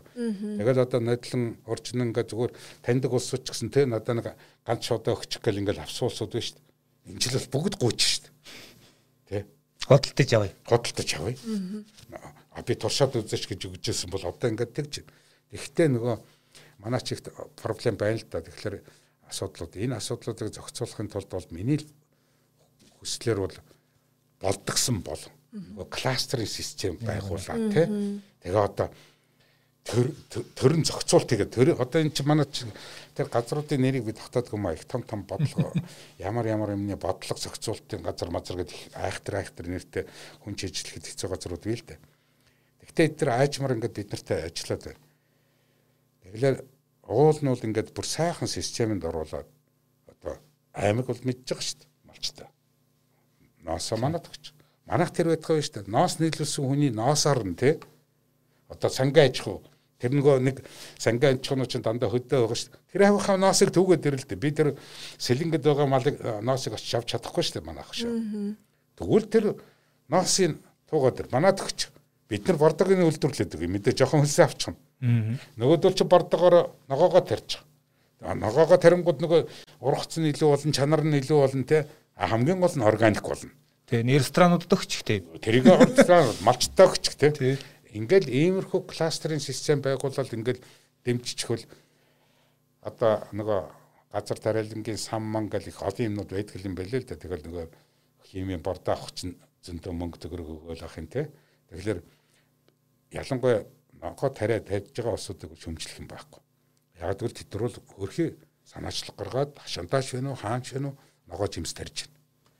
А тэгтэн урахгүй Монголд хэцүү шттэ юм ургуулахад те байгаль нэм те ингээд. Тэгэхээр одоо зарим нь бас ингээд яах ч аргагүй ингээд юм ургуулахын тулд те янз бүрийн юм холж яана л да. Чаддгууд нь яг органик руу орё гэсэн улсууд бол малын бууц мууцыг те тэгэл хийж л биш. Тэр малын бууц гэж чинь баахан бактери бас явж л байгаа л да. Тэрийг судлахгүй байгаа болохоор ямар үр дагавар гаргахыг мэдэхгүй шүү дээ. Тэгэхээр жоохон тийм шинжлэх ухаан энэ бүх байгууллагууд ер нь оролцох хэрэгтэй. А тэгээд одоо санаа гаруулдаг гэсэн бол нөгөө ногоо тарьж байгаа хүний дэмжчих хэрэгтэй шүү дээ. Заримдаа миний бодлоор Монгол гэхээс илүү гадны байгууллагууд их дэмжиж байгаа юм шиг одоо Адра гэж байгууллага байдаг байхгүй. Тий, тий. Тэд нар санаачлал одоо Швейцарын бас хөгжлийн төв байна те. Монгол ногоо, Монгол юу гэл ингээл дэмжээл улсуудыг сургаал. Тэгээд Адратаа очиад уулзахад гол проблем байна шүү. Баах улсуудыг органик тариалт хийлгэнэ гэдэг тангар гург болсон. А тэгээ гол мөнгө нь бол яг нөгөө тангар гургц улсууч нөгөө орлого болчихж байгаа шүү дээ. Яг бол урд нь химээр тариалж исэн бол дороо хээ тэр химийн бордо хэрглэж исэн бол 3 жил хөрсөө амраах хэрэгтэй байхгүй. Орлогогүй шүү дээ тэгэхээр. А гэтэл юугаар бортох гэж байгаа. Ямар үрээр. Тэр чин хөрсөн ирүүл. Одоо бид нар тарих гэж байгаа. Хоёр хөлөмж бариад өөрсдөө турших гэж байгаа. Газар дээр үйлдвэрхэ тэнд. Хөрсөө судлуулж эхэлнэ. Ингээд нөгөө зэгц цогц эхлэх хэрэгтэй байхгүй тий. Хөрсөө судлуулчих нь өрс органик гэдгээ нотолчих нь. А органик гэдэг нь зүгээр одоо задгаа талбайг очиод тий. Энийг органик гэл ингэчих юм бол бас буруутчих. Яг л бид нар нөгөө нэг бэлчиж байгаа 70 сая малаа тоодгүй байхгүй. А нөгөө 70 сая мал чинь тэрийг бохирдуулж л байгаа шүү дээ. Тэ? А тэгэхээр манайх бол тэрийг хийх гэж байгаа. Тэгэхээр энийг анханасаа их тийм системтэй их зөв бодох хэрэгтэй байхгүй. Бид нар хашаагаа бол одоо манад 3 жил болчихлоо шүү дээ. Манай хэр хөрсөл урд нь ч нэг яг мал бэлчижил байсан баах. А тэгтэл олон хугацаа өнгөрчлөө. Тэгэхээр бид нар хөрсөө шинжилгээнд төгнө. Тэгүнгуудаа эрүүл хөрс гэдгийн батлангуудаа өөрсдийнхөө бортогоор бортно. Хамгийн органик одоо огурцын помидор ямар ногоо гэдгийг үрийн аав. Тэгээд тарина. Тэ? Ингэжэж эн чинь бүх цикл нь явагдаж сая нэг органик болж байгаа байхгүй. Тэрнээс биш Монголын хөрсөн тарьсан гэдэг бол зүгээр реклам шүү дээ. Тэгэхээр одоо яг ноос ашиглалтын тал дээр та хэд тийм тоо баримт судалгаа байна одоо өмнө нь тэд ингээд хаягдл болдог байсан болвол гихчлэн за ерөнхийдөө бол энэ нөгөө энийг энэ үйлдвэрийг хийхэд тулд бид нар нэлээд нүсэр судалгаа хийсэн л. Яг угаасаа би нөгөө энэ салбар гадаад судалгаа энэ төр байсан болохоор статистикийн тоо одоо ч мэдээлэл бол интернетээр л зөндөө юм аав шүү дээ ганцхан дүгнэлтээ яаж хийх үү гэдэг байгаа.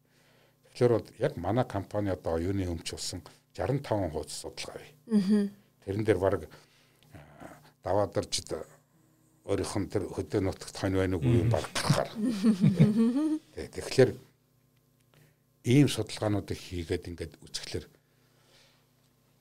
зүгээр яг хаягдж байгаа ноосыг өцгтөр бид нар хөдөөж хой яам дээр энэ нэг малчлаад урамшуулдаг бараа шүү дээ чинь ноос. Тэгэхээр энэ урамшууллын системийг их сайхан хялбар болгож байгаа юм байлээ. Ганцхан шөмжлээд байх биш. Энэ чинь бас цаанаа энэ төрийн байгууллага энэ чинь боловсронгуй болох. Ялангуяа энэ утас муцаар нэг аппликейшн энэ төр одоо хуучин чи бид нар нөгөө падаан бичээл нөгөө падаан нэг ченжер дамжаал ингээл ингээл ингээл. А хамгийн гол бидний хүсэж байдаг юм бол нөгөө төр яриад байгаа одоо урамшуул малч урамшуул гэдэг чинь малчин их орныхаа ноол боловсруулах үйлдвэрт ноосоо өгөөд тэгээ урамшлаа авах хэрэгтэй байхгүй тий. А яг авсан ноос бол манайх бол бүр тодорхой шүү дээ. Олон дамжлага байхгүй учраас 1000 тонноос авсан бол манайх доотл нь 900 тонн бордоо үйлдвэрлэнэ. Ингээл баригдана манайх тий илүү авч яваа Тэгээ ингээд яасан чи харин манай энэ хөдөөж хөө яамын төр дээр татврын алба гайл бүгд хоршоод нөгөө олон жил бид нэр ярьж энэ ер нь ямар ч улс бол ченжийн бүтцтэй улс орны эдийн засгийн хизээ шогжиж байгаагүй байхгүй.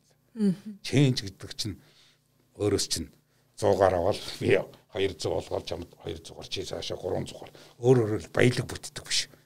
Нөгөө нөгөө яриа сурсан хөөсрөлтжил явагддаг байхгүй. Тэгэхээр энэ дамжлагыг багасгах нь бол ялангуяа энийг бүр бодлогоор ингэж зохицуулж багасгахгүй л бол энэ Монгол шиг одоо зүгээр ченчүүд жоохон тоглолцохтол Монголын ноосны үйлдвэр илгээрээ унахад бэлэн шүү дээ. Тэгэхээр энэний эсрэг юм хийгдээд байна. Өөрөөр хэлбэл экспортыг татврын нэмж өгч байна те. А тэгэд хамгийн сайхан одоо зөвхөн яг одоо би энэ залуучуудыг одоо энэ цахим сүлжээ мүлжээ баахан юмнуудыг бол ашиглах нь бол жоохон муу л да тий. Гэхдээ ашигладаг хүмүүс болоод ашиглуулж болно. А гэтэл тэр падда мадан бичих юу энэ ч одоо малчд энэ ч нөгөө иргэний өнөмлөхийнх нь нөгөө нэг код модыг уншуулаад тий. Ингээл бүх системдээ ороод тий. Одоо Төв аймгийн дорж 500 хэл ноос авсан бол би тэрнээс 500 авсан тий. Зөвхөн тэр тоог л ингээл оруулахад тэр системд ороод явцдаг тий. А гэтэл нөгөө цаана нөгөө доржгоо чинь өөрөө 500 кг ноос хярах хон тийм үү үгүн хүртэл нөгөө мал имлэг зэмлэг бүх юмтайгаа холбогдоод ингээд ийм сайхан систем орж ийн. Тэ энэ бол ер нь ялангуяа нөгөө жишг болгоод махан дээр яасан чинь зөв систем байна лээ. Явандаа энэ ингээд аажмаар ийм систем орчвол ишэл хялбар болно л та тий. Тэгээ хянахад амар тэгээ нөгөө ажлын бас нэг тэгтээ бас хэцүү манай ч нөгөө би одоо нэг өцөг дээр асуултаа тавьсан л да. Гэхдээ нэг хүн дээр очихлоо бид нар 100 кг насны төлөө явахгүй шүү дээ. А гэтэл нөгөө нөгөө дорж гэдэг хүн өөрийнх нь 200 тонн а юу 200 кг те а гэтэл нөгөө ойр хавийнхаа суурингуудыг бас те манахаас өнөөдөр ирж авна гэсэн гээд ингээд нэг тонн болгоцсон ч юм уу 2 тонн болгоцсон байна. Би бусдуудынх нь нөгөө эргний юуных нь юг энэ төр яаж хийх вэ те а тэгээд тэр хөдөө байгаа хүний чи яг нөгөөдөл чинь малчт чинь бол ойлгомжтой шүү дээ. Тэр хангаад дэлхийгээр явж гин те. А тэгэхэд тэр чинь сүлж जैन жоох юм уу ч юм уу те. Ингээл ингээл бодууштай их байна л л дээ. А тэгтэл ийм дэвшилтэд технологиор одоо бидний хөдөлмөрийг яхад яг уу тэрэнд бол ингээл яриа л үйл шөмжлөх юм би л дээ. Тэгтээ эхлэл нь тавигдж гин гэдэг нь би юу сонирхсан гэхлээр одоо нөгөө өмнө нь одоо ашигладгүй хаягдал болдог байсан. Аа тий. Яг тэр. Тэгээд наад чинь ингэхлээр нөгөө нэг хаягдал нь хэд юм бэ гэдгийг улсч тооцоолог байгаа шүү дээ. Тий. Тэгэхээр бол бид нар бид нар бол зүгээр нэг биднэрт нэг ийм тооцоо бий л дээ. Аа. Зүгээр одоо сайн чанарын ноос. Аа. Одоо манайх чинь нэг жилд нэг 30 их сайн авах юм бол нэг 35 мянган тонн ноос жилд үйлдвэрлэж байгаа. Тэгэхээр тэр ноос мэдээж тэгэл тэр чин бүртгэгдээгүй ч юм уу юуны схемсгэр орно гэл ингээл а тэгтэл одоо хэвсний үйлдвэр ингээд л байхад тэр их 30 мянган тонны чин тал нь угаагдал. Тэгэл гадагшаа гарчдаг байхгүй юу тэгээ энэ угаах үйлдвэр тэгсэн өчигдөр бас ингээд санал солилцоод үзсэн чин зөвл тал руугаа явж байна өөрөөр хэлбэл чи ноос аваад угаагаад экспортлсон бол экспорт чинь татварыг нэмж өгч байгаа байхгүй юу? Чамаа гарахгүй тулд. Тэр бол бүр тэр байтхан миний бодол бол угаах үйлдвэрг бүр жоохон цөөлцөн ч болно. Тэртээ дэргөө нөгөө том том үйлдвэрлэл явуулдаг Эрдэнэт ч гэдэг юм уу те. Хэвс Улаанбаатар хэвс гэдэг юм одоо энэ ноосыг мундагаар боловсруулад өөрсдөө угаах үйлдвэртэй. А зүгээр нөгөө дараачийн шатлах байгаагүй залгагдаагүй нөхцөлд угаах үйлдвэр байгуулах бол буруу байхгүй юу? Яагаад гэвэл нэг тонн угаасан ноос үйлдвэрлэхийн тулд өнөөдөр дэлхийн хамгийн сайн машиныг тавиад тавиад манайхан тэр сайныг тавихгүй шүү дээ тийм ээ урдаас ч юм уу хаанаас ч хямдхны навцаар тавьсан байгаа. Тэгэхээр гарц нь ердөө 50% байхгүй да. Өөрөөр хэлбэл шүү дээ ямар их түүхий таягдж байна. 2 тонныг аваа те одоо 1000 тонн угааснаас би экспортод гаргачихлаа гэж чээж ингээд зөксөн хүнийг бол би бүр бүр дургу хөрнө. Яагаад гэвэл 1000 тонныг яхахын тулд 2000 тонныг угаасан байгаа. А 2000 тонных нь 1000 тонн устайгаа холилдоод те бүгд хог болоод явсан байна. Дээр нөгөө тэр ноосыг чи угаах угаах гэж одоо хичнээн ус хичнээн те хог. Хог. А гэтэл манай үйлдвэрт бол нөгөө угаасан тэр хими морсын бид 1 кг ч авахгүй ойлгохгүй. Чанараа бол барина. Тэгэхээр энэ талаас нь бодглохлоор бол нөгөө хог хаягдл ингээл ингээл яах юм бол айгүй их нөөц хаягдчихж байгаа. Хаягдчихж байгаа. Тэгэхээр яг тэдэн хувь гэж мэдгүй. Одоо хамгийн наазах нь уг нь болдог бол хөдөөгийнх нь ажилтай байвал тэгээ хүн хүч нь хөрөхгүй мал нэгтчихэд байна л да. Тэрнээс одоо ингээл нөгөө хонь харгасны дараа бол зэ ер нь баг малтай айл болгоо нэг малтай айл гэдэг чинь нэг 500 тонтой 200-аас те зарим нь бол 1000 тонтой ч гэдэг юм. Тэнд бол нөгөө өвс хүмүүстээр нөгөө харгаж явахдаа ингээд бүр үнэхээр их байдаг байхгүй юу? Хаягдaltaй. Хаягдaltaй. Танах жишээ нь одоо 100 кг ноос ноос ингээд орууллаа гэхэд хідэн одоо бордоо олж авах уу одоо 100-аас 100-аас одоо 90. их худлаа ярил 95 кг 5% хаягдлгүй гэж хэлэхэд болох нь Тий. Ягаад гэвэл нөгөө нэг гарсан юм чинь нөгөө ноос оруулсан учраас тэр чинь нөгөө машинаараа бүр нарийнхан болч одоо гурил шиг юм болдго шүү дээ. Тэгэхээр буцаагаал сайхан хийн шүү дээ. Тэгэхээр зөвхөн бид нар бол нөгөө нэг аж ахуйн тооцоонтой юмд авахтаа бол нэг за 8%-аар авчихъя. Тэгэхээр бол харал да бид нар ноос угаах хөл төр ингээд харьцуулж чал та тий. 50% 90 92% гэхээр Тий, тэгээд тий одоо 8% өгч одоо 100 кг-аас бид нар 92 кг бордоо гаргал гэж. Тэгээ танаа үйлдвэр дээр би очиж байгаад үнэхээр нэг одоо гайхсан хэв биширсэн л дээ. Ингээд нэг талаас нэг 3 4 ингээд цоо машинууд байж байгаа байхгүй. Тэгээд нэг талаас ингээд ноосоо хийгээл тэнд ямар ч юм ус мос хийм юм байхгүй нөө зээрэ сугар гэж шуугар гэдэг шиг зээрэ хийм байгаа байхгүй тий. Тэгээ нэг талаас ороод ингээл нэг хідэн дамжлаг гараад гарахтаа ийм хорголжин бордоо ороод гарч ичээ. Би танд нар навцраарэ гэж хэлчих байгаа мартчих. Тэгээ тэгэхээр энэ дэлгүүрүүд бол байгаа юм тий. Тэгэхээр тэрнээс гадна бас нэг зүйл дээр бас одоо биширсэн гэх юм уу. Тэгэхээр ингээд та нар үйлдвэрийнхээ ойр орчмын тэр одоо нэг дид бүтсэх юм уу те одоо бохрын систем систем бас шал өөрөөр хийсэн байсан. Та энийг гэж яхаа ярьж байгаа ш. Бас Тий. Тэр чихэр экологч. Би тэрийг өөрөө хийсэн мөртлөө Аа. нөгөө тэгж ярих ярихгүй нөгөө зүгээр нөгөө нэг экологоор одоо ингээд цэвэрхэн юм хийя гэсэн хүн ингээд тэр хийж байгаа юмдаа ч бас нэг юу яадаг юм байл лээ. Өөрөө ч нөгөө сэтгүүл дээр ичээд энийг нөгөө гадны хүний нүдэнд те те. онцч харчдаг юм байлээ л дээ. Тэгэхээр бол үнэхээр тийм юм байлээ. Би тэрнээс хойш тэрнээс чинь жишээ аваад одоо Сурчилгаанд тий өөрөө жоох ашиглаад байгаа. Угу за, за. санаа нь бол даваад орж гарсан. Тий, ягаад гэвэл эн чинь тэгээ бичсэн байхгүй да. Би чи энийг чи юуг нь бич- бичхий яах юм мэдгүй Дэндүү экологч гэл юу гэл нэг тиймэрхүү. Тий, нэг тий. Тэгвэл эколог байгаль орчин гэвэл бүр ингээд бүр тий анханаас нь ингээд бүр одоо хүн өөрөө тийм болох хэрэгтэй юм байна л да тий. Тий. Одоо мань бол үнэ хэлэхэд би бол нөгөө байгаль орчин ийм бүтээгдэхүүн одоо бид нар их шатж байгаа шүү дээ. Одоо манай тэр үйлдвэр ажилчдын байр бүгд тоогоор халж байгаа шүү дээ. Гэхдээ би ингээд толгоогоо гашлахал зардлаа багсах юмсан энэ жил бол бас сайхан нөгөө жоохон тэгэлж өрөө те ингээд жоохон дэмжлэг үзүүлчихлээ. Болдгсон бол байна шүү дээ. Жил болгон юм дэмжлэг үзүүлэх хэрэгтэй. Тэр тэр хүүтэн орно те. Халахаас өөр аргагүй. Гэхдээ нүүрс төлөвлөхгүй ингээд нэг төр нэг жил болгон энэ жил шиг ингээд нөгөө тогийн нэг ядахтаа 3 сар те. Тэглээд өгөхөд а, мундаг дэмжлэг болж байгаа. Энэ бол үнэхээр их олон газар хурж байгаа дэмжлэг байхгүй. Тэрнээс ш нөгөө нэг худлаа шоудаал ингээл ингээл гой гой юм ярьдаг тэр биш. Энэ бол дэмжлэг. Энийг бол би бүр за яста болдог бол жил болгон л те. Монгол улс яадаг юм бэ? Ийм их баялагтай байхад те. Яг өвлийн хугацаанд энэ ядарсан гэр хороол энэ үйлдвэр мүлдвэр бүгдийн нэг Гэхдээ үгүй ядаж бүр болохгүй бол 50% өнгөлөө тэгэлд. Хэдэл тийм. Тэглэр бол бид нар одоо хэрвээ төр хөнгөлөхгүй гэвэл нөгөө байгаль орчин ингээд том том юм яриад байсан хүн ч одоо зардалтад дарагдаад одоо би нар салхи бүх юмыг судалж байгаа. Одоо яаж халаалтай явах вэ? Яг тоогоор явал үнэхээр дарагдчихж байна бид нар. Нөгөө тэр том зал. А анх тэрийг тоогоор хийдэг нь нөгөө л сэтгэлдэлтэй хөөрөгдөхгүй да тий. Оо байгаль орчин хамгаалсан эколог эколог том том юм ярьчихад би одоо нүүрс төлөөд явах вэ л гэж бодсон. Тэгэхээр манайх үнэхээр тэр ажилчдын байр бүх юмыг яа.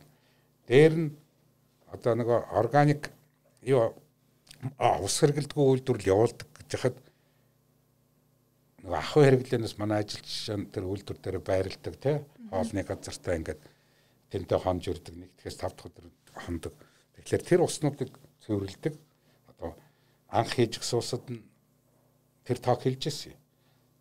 Цагаахаа энэ охрын систем Монголд одоо энэ дөрөвтх нь суулгах гэж байна.